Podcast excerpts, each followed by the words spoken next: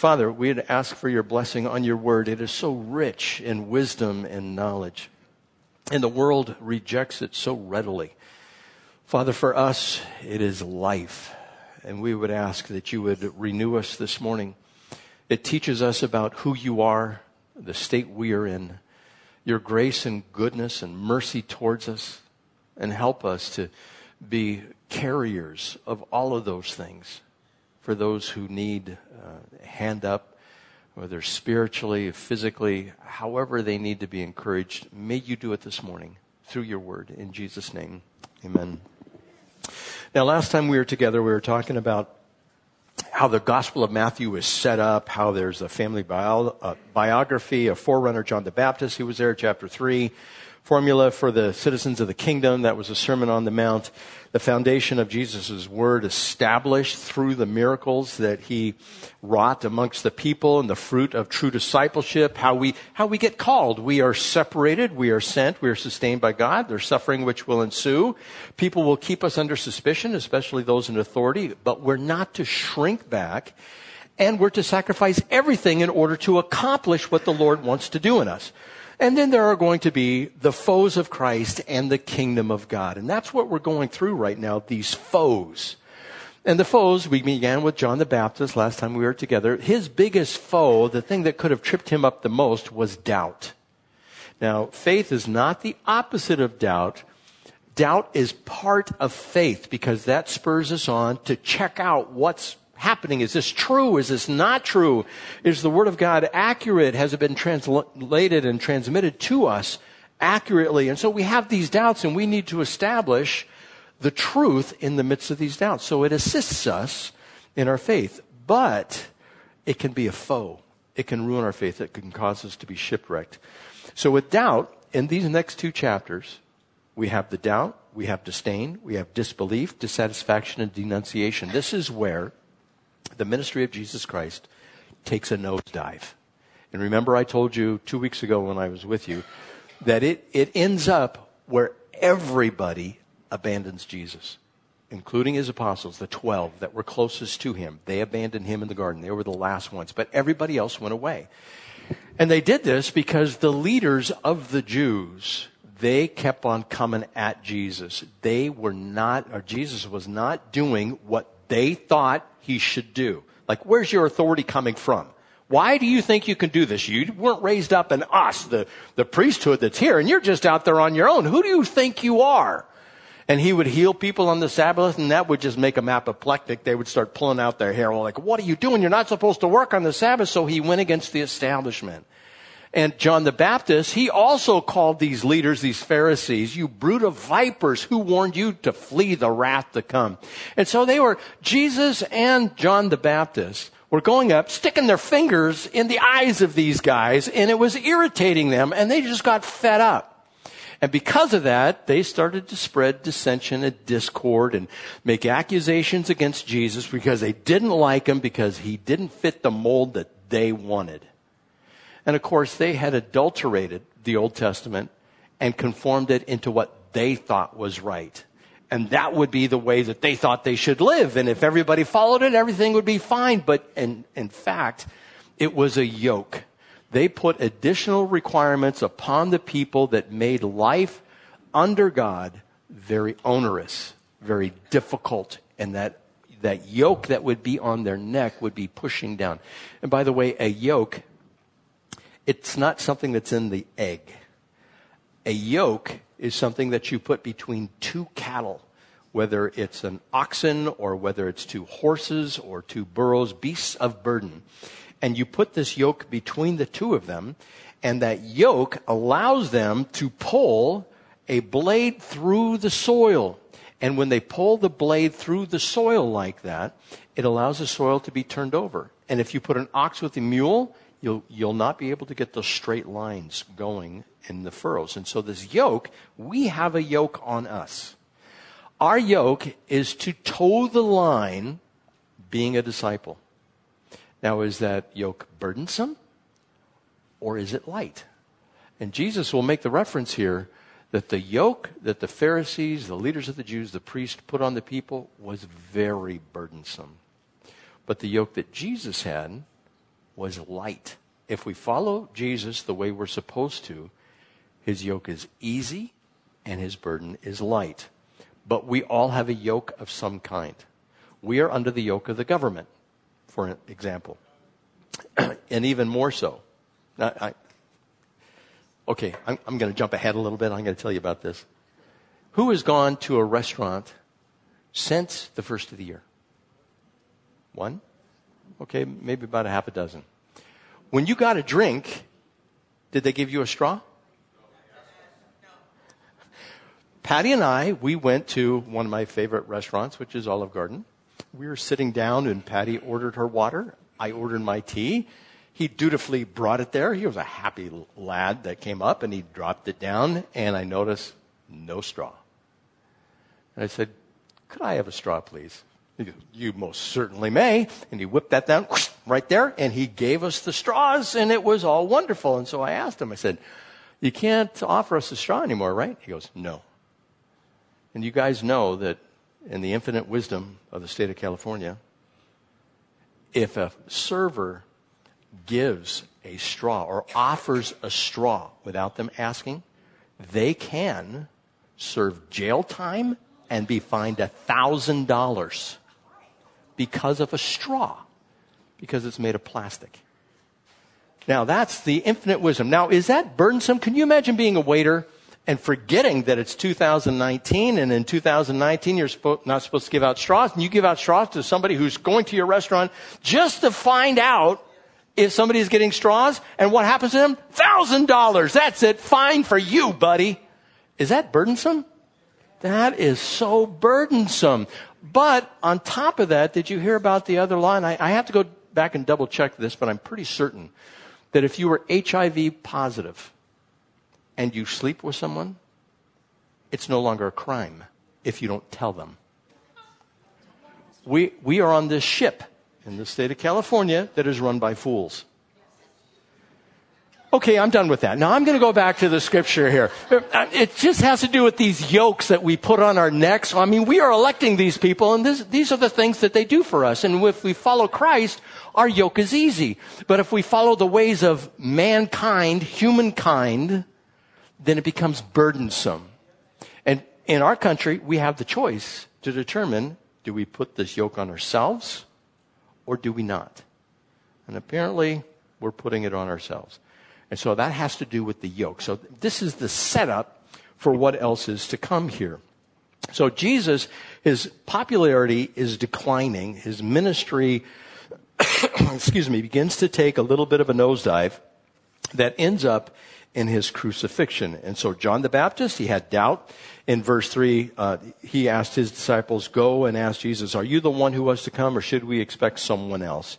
And of course, he responded by saying, Look at the works that are done. The works will bear witness to the fact that Jesus was the Messiah. And then Jesus talked about true greatness, and he was truly great, John the Baptist. He did, he was not double-minded. He stood for righteousness. He separated himself unto God, and he was humble. All of those things make somebody's great in God's kingdom. In the world, what makes you great? Your pedigree, where you've been educated, the amount of money you have, and how you use all three of those. That, that's what makes you great. Doesn't matter if you're popular or not, but that makes you great. And the Lord says that the wisdom of the world is foolishness to him, and the wisdom of God is foolishness to the world. So we are at opposite ends of what greatness actually is. And Jesus talks about John the Baptist being great. He was the greatest prophet of the Old Testament times up until the time of Jesus. Although he's in the New Testament, he was still considered part of the old dispensation, part of the old economy, the way that things were done under the law. And that's why he was called the greatest. He was the forerunner to Jesus Christ. then it moves on, excuse me, it moves on to the second one from doubt to disdain. These leaders were not happy with Jesus. In verse 16, to what can I compare this generation? And he is talking about the leaders. They are like children. Now, if you ever call an adult a child, oh, you little baby, is that something that's an encouraging word to them? No, it's an insult. It's another finger in your eye. Oh, you little whimpering baby. You know, and you, that's basically what he was saying. They are like children sitting in the marketplace, uh, marketplaces and calling out to others. We played the flute for you and you did not dance. We sang a dirge and you did not mourn. Now, in our context of today, we wouldn't quite understand what this means, and I'll explain it. He goes on to say, verse 18, For John came neither eating or drinking, and they say he has a demon. And the Son of Man came eating and drinking, and they say, He is a glutton and a drunkard, a friend of tax collectors and sinners. But wisdom is proved right by her actions. So he has this little vignette that's right here, like, what is going on? He's calling them little babies, is what he's saying to them. And the reason he's doing this is because they're throwing a fit. You know, have you ever seen that uh, doormat that has two pictures of shoes, you know, the imprints of shoes on it? And it's a temper tantrum mat and it gives instruction that you lift one foot, place it down, lift the other foot, and place it down like that, and you're supposed to go like this and throw your temper tantrum. That's what he's saying about them, that they're throwing this little temper tantrum, and the context he is using is something they would have understand in their day. In the marketplace, the little kids would be running around while the parents had their market going on. If you go to Jerusalem today, the old city of Jerusalem, up on the inside, every one of the buildings that are there, excuse me, and the the width of the sidewalks that go through the old city, it's not very wide. It may be about 10 feet wide. And so it's real crowded and people are going through and the parents, they, they have these storerooms that are there. They're not very big. They could be 12 feet across, maybe by 20 feet deep or even less. And they have everything in there that you could possibly want. They have a shofar, which is a ram's horn that you blow out and it makes sound. They have the olive wood statues of Moses and Jesus and you can get a nativity scene. They have all kinds of tapestries and everything that is there when you go to the old city of Jerusalem. Well, back then it was the same thing. and the kids would all get together, the kids of these parents who had these shops, and they would run through the marketplace and they would play and they would all be together and everybody knew each other inside the marketplace. And so when the kids would get together, they would have these little flutes and they'd play these flutes and they would taunt each other just like little kids. That's what they'd do. And there was always the alpha male that was leading the little pack of sometimes little brats, sometimes little angels, and they would go through the marketplace. And when somebody would show up, they would play their flute. And maybe they'll get some coins for playing their flute. And if they play like a wedding song, we're to dance, you know. And, and if you walk by and you're an adult you go, hey, hey, hey, hey, and you start jumping around and you throw them a coin and go, oh, thank you, it's wonderful. Or you play a dirge. A dirge is something that's played in a funeral procession. As they're walking along, you would play this dirge. That's what a dirge is. Well, the kids sometimes also in the marketplaces, if you go to Jerusalem, they, their funerals are a little bit different. When we were there, Patty and I, we were up on the, the marketplace area in the old city, and this was uh, an Arab family, and they were bringing somebody who had died, and it's basically just a piece of plywood with raised inches, maybe about six inches. The body is on top of that, and it's covered with a sheet or a flag or a blanket of some kind. And there are six men that are carrying it, and there's people in front and people in back. And the kids would follow that. And sometimes it play their little dirges on their flutes, you know, that type of thing. They're playing is what they're doing. And then sometimes they would do just the opposite. They would play like a wedding song behind the funeral procession. You get out of here, you little kid, you know, that type of thing where you, they're just being a nuisance. And so they would do the opposites, or somebody would be getting married, they'd play a dirge. You know, and, and then that, that would be a problem. And so that's what the kids would do. And then when you don't respond, if you're in the marketplace and they play something and you don't drop them a coin, you don't play along with them, then they're, oh, fine, go ahead. And they start throwing this little tantrum. Jesus says, you guys are like those little kids that get upset in the marketplace because we don't play along. Because I'm not playing along you're throwing a temper tantrum, that little mat going back and forth. How dare you? Who do you think you are and where is your authority coming from? So there was this disdain that they started to develop for Jesus. So you got the context of what's going on here. Then he says, John the Baptist comes along and he came neither eating or drinking. Remember what he ate? What did he eat? Grasshopper. He ate grasshopper. And he put it in honey. He'd dip it in there little crunchy thing. Eating it, if you go down to Mexico, you can eat some chupalinis. Chupalinis are spicy little grasshoppers.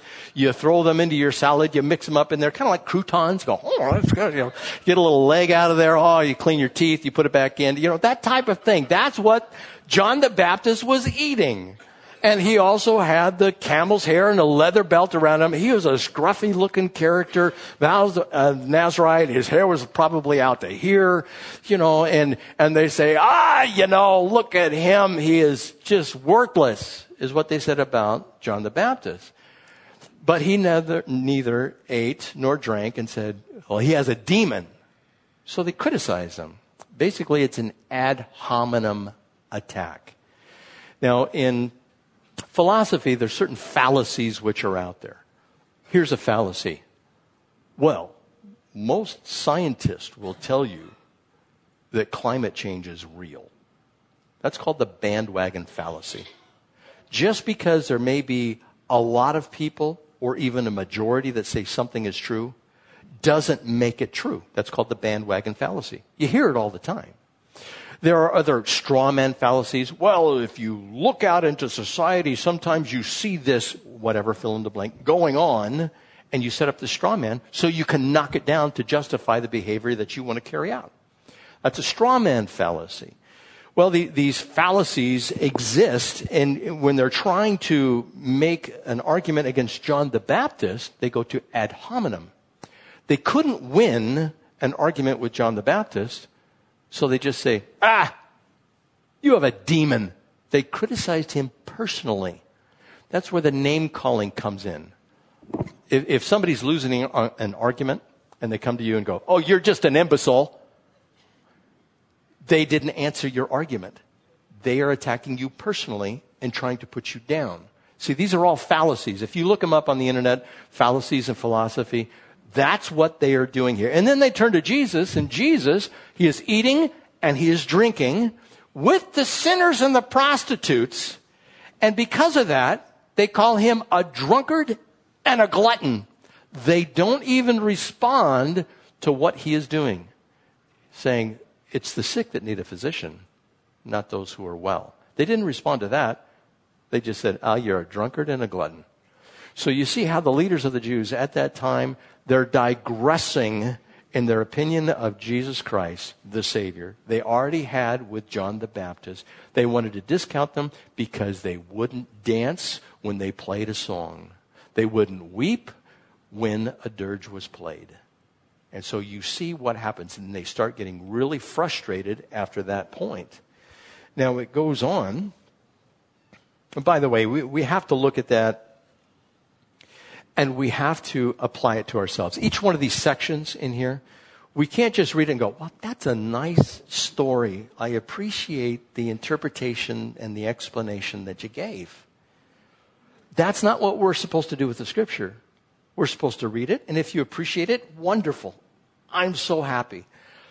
But we're supposed to go a step farther with that. We're supposed to say, Am I like the little child that plays a wedding song and somebody isn't dancing? Am I like the little child that plays a dirge and somebody doesn't mourn and play along? Am I looking at those who administer, serve in any capacity inside the church, and you don't like what they're doing, even though they may be serving with their full heart devoted to God, you just don't like it. And um, me too, I'm in this as well. Do we look at others and just saying, well, they're such a hypocrite? We could easily do that, right? You look at somebody. Who, who in here is perfect? Anyone? Except for Patty? Anyone else in here? yeah. No one's perfect in here. And so we can always criticize somebody who's out there. And so we're supposed to look at that and say, the ministry of Jesus Christ, am I looking at that and getting upset and throwing this temper tantrum because it's not going my way. It's not being done according to my plan. Therefore, I'm taking my toys and I'm going home is what I'm doing or I'm leaving. I'm not talking to you anymore. You are officially deleted off my Facebook and my phone. I'm not, I'm blocking your number. Is, is that what we do? And God would not have us do that. He would not have us be like these little children, like these leaders of the Jews. So we'll go on here. now, you know what? Um, I need to move forward. The next one is disbelief. So we have doubt, we have disdain. You wouldn't dance for us when we played like a wedding song, and you wouldn't mourn when we played dirge. That led to disdain. Then disdain led to disbelief in the eyes of these Jews who were there. In verse 20, it says, Then Jesus began to denounce the cities in which most of his miracles had been performed because they did not repent. Woe to you, Chorazin! Woe to you, Bethsaida! If the miracles that were performed in you had been performed in Tyre and Sidon, they would have repented long ago in sackcloth and ashes. So you see that the miracles that were performed, they said, no big deal. So what? And these were big miracles. You know, Jesus was raising people from the dead. He was healing them. He was restoring sight to those who are blind. He was opening up the ears of the deaf. When was the last time you saw somebody go into like children's hospital and raise up all the kids inside the beds at children's hospital? You don't see that. And the reason that was taking place was again, if we reflect back on the other chapters, was to establish Jesus' word through the miracles. Jesus even encouraged them, look, if you don't want to listen to what I have to say, at least believe the miracles. Well, Chorazin, Capernaum, all these other cities, they simply refused to believe. And once you believe, that requires something of us. It requires us to repent. If we believe the words of Jesus, the miracles that he performed, then that leads us automatically to make a choice. Do we believe enough to where we want to repent and accept the word of God, or do we reject it and just move on? These cities rejected it.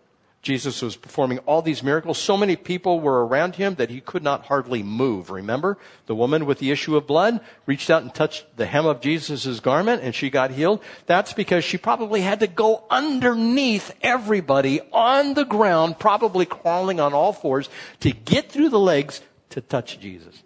That's how many people were around him. And all of a sudden he goes to these cities and they go, eh, nothing to see here. Let's go home. Well, with that, from Capernaum, Chorazin was about two and a half miles away. Tyre was about 34 miles away. Sidon was about 48 miles away. Jesus would walk all the way to these cities from his home base in Capernaum. And these miracles were performed so that the people might believe. Now, again, I, I want to establish and reiterate that once we get word of this, if we were back then, in, in that day and age, once we got word of the miracles and it was established through witnesses, it would be incumbent upon us to also believe and then repent. We don't have the miracles going on today. But what do we have that would cause the same thing to take place? We have God's Word. If you look at God's Word, we have an account of the miracles. We have four different people writing about the miracles Matthew, Mark, Luke, and John. It has been established. How many witnesses do you need to establish if something has taken place? Two to three. We have four. We have four witnesses on top of the Apostle Paul, who talks more about Jesus Christ and who he is. But these people rejected. so, when, when this happens, excuse me, you have to ask yourself, have you truly repented? Have you believed the word of God? Or have you not? Now, we all understand, if you've been here long enough, you all understand the consequences of not believing and repenting. The consequence is some will be raised to eternal life and some to eternal punishment. But these people would not. And because they would not believe, because they would not repent because of the miracles, Jesus goes on to say, But I tell you, it will be more bearable for Tyre and Sidon on the day of judgment than for you. And who's he talking to? He's talking to the Jews. And you, Capernaum, will you be lifted up to the skies? No, you will go down to the depths. Verse 23. If the miracles that were performed in you had been performed in Sodom, it would have remained to this day. But I tell you that it will be more bearable for Sodom on the day of judgment than for you. At that time, Jesus said, I praise you, Father, Lord of heaven and earth, because you have hidden these things from the wise and learned and revealed them to your children. Couple of things about this here. He pronounces on these cities, it's going to be worse for you than Sodom and Gomorrah. You think Sodom and Gomorrah is going to be judged? Huh, it's not going to be anything close to what's going to happen to these individuals because they refuse to believe. We have the complete Word of God. We have Old Testament, New Testament. When somebody gets the gospel and if they have a chance to look at it and they don't, it's going to be just like that for them. Just as Sodom and Gomorrah will be judged, the individual who rejects the gospel of Jesus Christ, they will be judged in the same fashion. The Word of God is higher than everything which is out there. It's even higher than God's name. He puts his word above his name. That is in Psalms, I believe, 138. It talks about that. That his word is above everything. And we have God's word. Probably all of us in here have more than one Bible in our house, maybe two, maybe four, maybe six, and we have that word. And if we reject what it says, if we just want to do what we want, take the wisdom of the world, say, I like that better. It suits me better than God's word. Well, expect to either receive no reward or not be in heaven at all. That's what God is saying here. There is a judgment to come for those who reject the miracles and the Word of God that is there. And that's how we're supposed to apply that to ourselves. We have to say, Am I doing that? Am I rejecting what God has for me? His Word is very clear on a lot of subjects. And yet we say, No, I don't believe that. I was just talking to somebody last week and I told the men's group about this. This individual believed that the reason children do bad things is that they're taught to do bad things. Not because they are evil little demons on the inside. A little child does not have to be taught how to lie. but the, this person I was talking to said, well, the reason that they lie is because there's consequences. I said to myself, no, if they lie, there's consequences to the lying. And it was the wisdom of the world that was coming in and saying, little kids are innocent. They're born good. Really? When was the last time a little child came up to you and defied you? Like one of your children, if you have children? When was the last time you turned to your child or your grandchild and said, don't do it? And they looked at you and they did exactly what you told them not to do.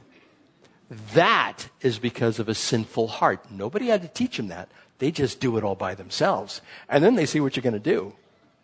I, I, know this little boy, the, the mom said, eh, don't eat more of that candy. And so what did he do? Looked at the mom and went, just started stuffing it in there. It's like, that is outright rebellion, is what that is. Where the authority comes along and says, don't, and you go, and you just go right ahead and you do that thing. See, that's, that's the wisdom of the word that says, no, it's because we're inherently evil. But if you take in the wisdom of the world and say, no, that's not the case, you see how the two get mixed? And so we, we want to make sure that we understand what God's will for us is, what His Word says, that we have the knowledge and we have the wisdom to exercise that knowledge. Now, one other thing about this. Jesus says at this point, Thank you, Father, that you have revealed it to these who are children. You know, there's bookends here. Who are the Jews acting like? Children. And then he says here, children. We have this bookend that Jesus set up in his conversation, or Matthew, through the inspiration of the Holy Spirit. First, you have these children that are just rebellious over here. Then you have these children who are receptive. On one hand, you have this tantrum throwing series of events and adults that are there. They don't like what's going on. And then you have those who, like children, accept God's word. And by the way, unless we become like little children, we can't get into the kingdom of God. We have to have that kind of faith. If you walked up to little children and said, Really? There are fish that walk on land and talk. The little child would go, Really? And you'd say, Yes, it's true. And they would go through their life going, Oh, my daddy said there are fish that walk on land and talk. And somebody will say, no, there's not. Yes, there is. And it turns into an argument type of thing. But God wants us to believe in Him like that little child. If J- Jesus came to us and said, I want you to believe that there are fish that walk around and talk, if it were true, it's not true. But if it were true, we should be able to say, okay. Now, for instance, if Jesus says, I'm coming back and my reward is with me. Yeah, where's the promise of his coming? Uh huh, sure. God's coming back. Does he want us to believe that like a little child? Yes, he does. Is there a judgment to come? Does he want us to believe that? By the way, every knee shall bow and every tongue confess that Jesus Christ is Lord to the glory of God the Father. That's those who believe and those who are condemned. It is going to take place that way. So he wants us to be like the little children in the bookends, not like the rebellious little child which is out there. Now going on, verse 26, it says, Yes, Father, this was for your good pleasure. All things have been committed to me by my Father. No one knows the Son except the Father, and no one knows the Father except the Son, and those whom the Son chooses to reveal him. Come to me, all you who are weary and burdened, and I will give you rest. Take my yoke upon you and learn from me, for I am gentle and humble in heart, and you will find rest for your souls. For my yoke is easy and my burden is light. Now I have to, something to say about this. When we fall under the world and the way the world wants to dictate and rule over us, by the way, we are the only country that has set up throughout all of history a system to where we are declared to be free.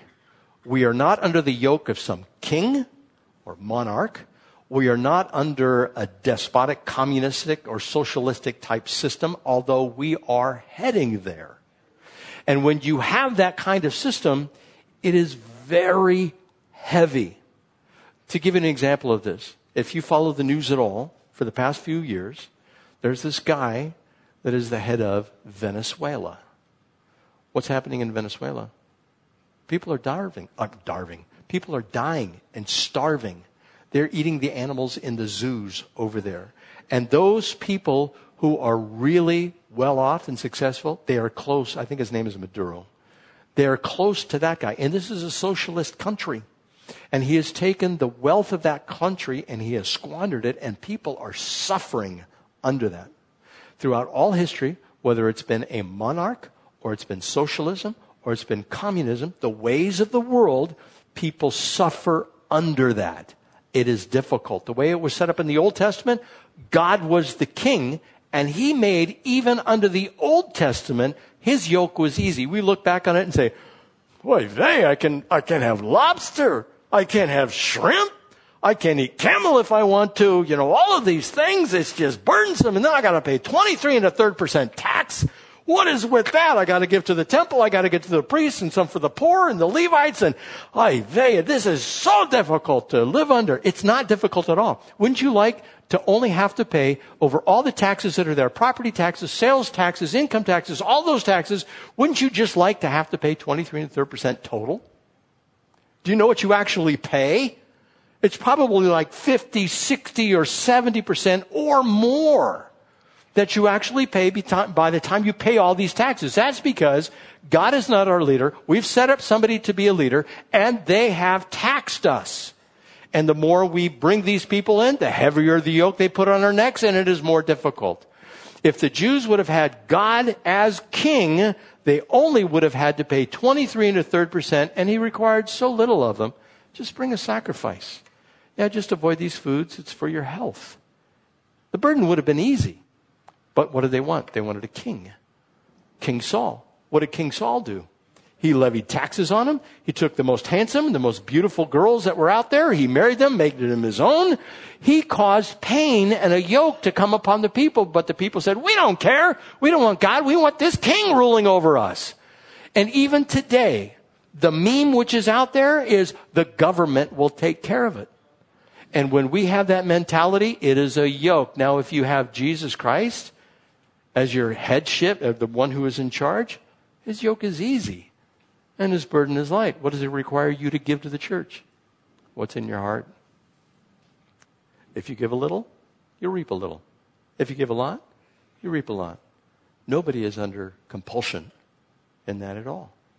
His yoke is easy. You were free to worship. or you're free not to worship. What did Nebuchadnezzar say? If you don't bow down, I'm going to throw you in the fire. You had to do it or your life was in danger.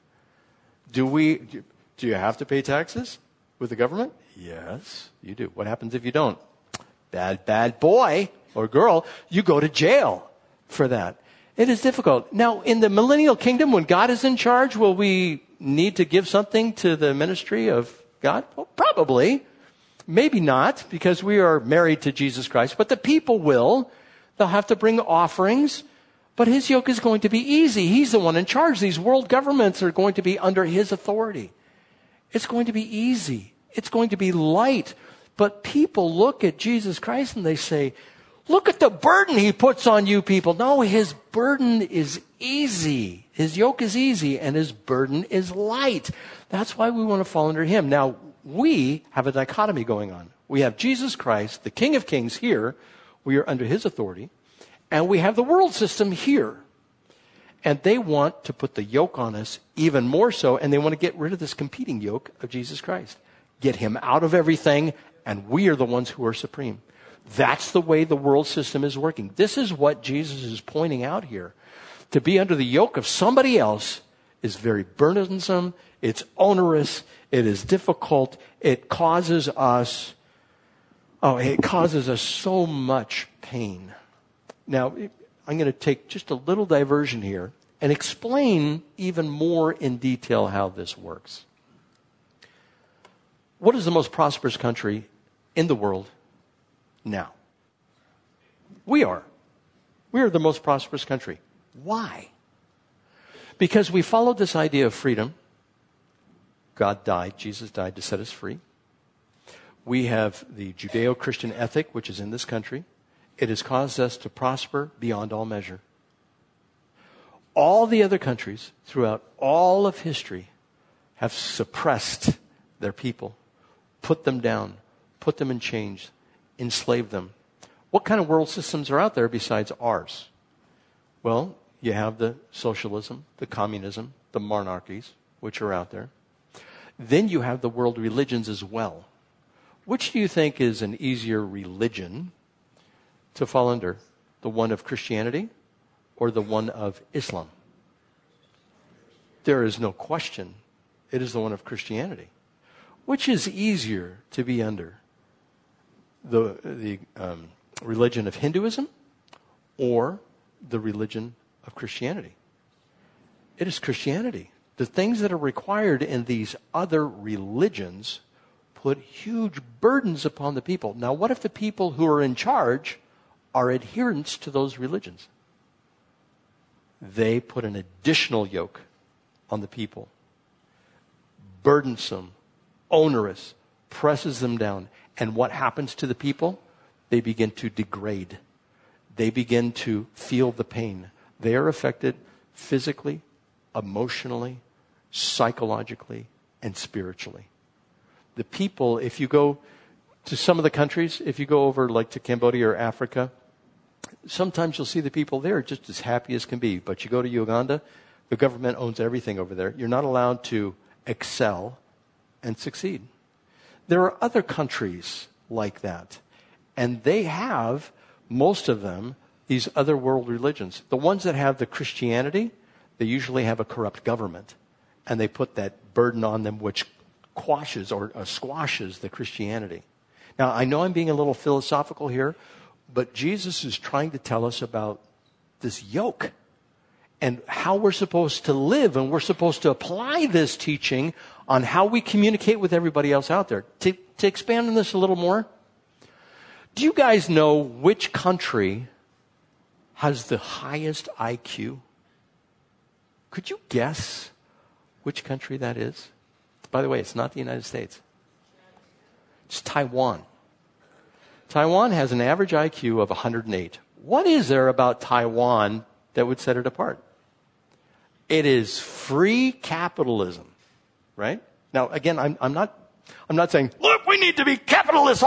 That's not my point. I will get to my point in a second. But it's this idea, wow, they are so free to conduct business. It has become a, a hub for wealth because of the freedom that is there. What about the countries that don't have so much freedom? Like Equatorial Guinea. I don't know if you know where that is, but if you looked at a map and you saw Uganda and you went straight across to the west coast, you would see Equatorial Guinea, which is there. The average IQ in, in uh, um, Taiwan is 108. The average IQ of a person in Equatorial Guinea is 58. And you say, well, what's the difference between those countries? It's 85% Muslim. And they suppress the people in their religion. And then the government is corrupt. There's other, by the way, our average IQ in the United States is 92. You know what the average IQ of little children is? Seven years old? 50. The average IQ of somebody who is 70 is about 90. So it gives you kind of an idea. So in these countries that are oppressed, that are suppressed, that have these burdens, that have these false religions, that have these corrupt governments, the burden is so heavy that the people cannot excel and they are put down in such a point they don't even have the know-how. When we go to Uganda, in Uganda, it's generational poverty. They have no way to get out. And Jesus, now, did Jesus say, Did you know what the IQ is of somebody in some far? No, that wasn't his point. His point was the burden of those religious leaders, if they are false, the burden of the world, if it is out there, it is so much greater than following under Jesus Christ and his headship. And on top of that, we get to live forever with no more pain, sorrow, suffering, death, any of that. I mean, it's so great. Why would not somebody want to go there? All the rest of humanity has this huge burden, and we are so blessed here.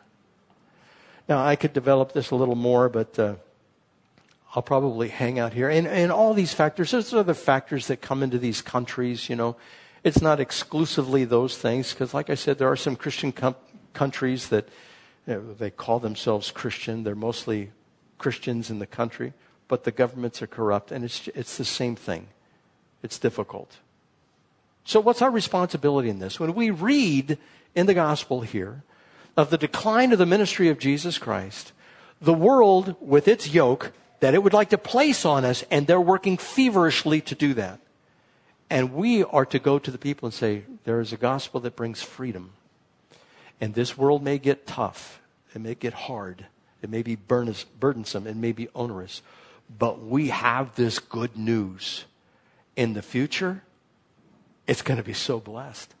It's going to be so good. There's going to be so much prosperity. There's going to be so much health. You know, in the millennial kingdom, somebody who is a hundred years old will be thought a child if they die. It, it is just going to be so wonderful. That's our hope that we look forward to.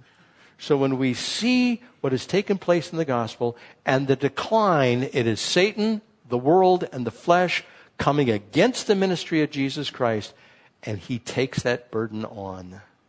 And he says, That's okay. I'm going to do the will of the Father. So what about us? No matter how difficult it gets, you're going to follow Christ? And, and when I say that, the scripture says, follow him with all your heart, mind, soul, and strength. Imagine, and by the way, we have this. We should probably bring it out sometime and put this uh, guy, you guys against these guys. We have a tug of war rope. You get behind that rope. How, how much effort, if you're just playing tug of war, do you put into pulling that rope?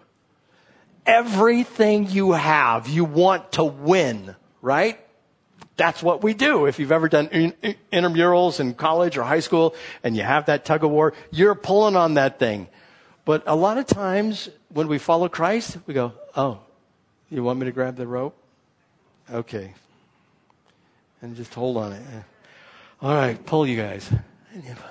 You know, and you're standing there, come on, come on, you guys. We're all supposed to grab hold of the rope with both hands and say, I will follow Christ. I know what lies ahead. I reject the ways of the world. I will be an obedient soldier to Jesus Christ. One of his children. I will do that. But I'm grabbing hold of the prize, the high calling of God in Christ Jesus. For it is this reason he has called us. If you are in doubt, do you belong to God? Just ask him, God, please forgive me. Forgive me of my sins. Now, what we're going to do at this point is those of us who have confessed Jesus Christ as our Lord and Savior, we're going to receive communion. If you haven't done that, well, as we're singing the song, ask Him to save you. And it will be a blessed thing. He only came to give us life and give us life more abundantly. So if the worship team could come up, we're going to sing a song. and then we're going to pass out the bread and the cup. And as the song is being sung, we want to keep in mind the lengths to which Jesus went to to make sure we had this salvation, that we understand that his yoke is easy and his burden is light. And we, we do this in remembering his sacrifice and giving him thanks. So as we are singing this song, if you need to ask forgiveness of your sins, please do it with all your heart, mind, soul, and strength. If you need salvation, please ask him to save you. But in lieu of that, those, the rest of us that are here, as you get the cup and the bread, make sure you hold on to it so we can all receive it together, participate in receiving it together.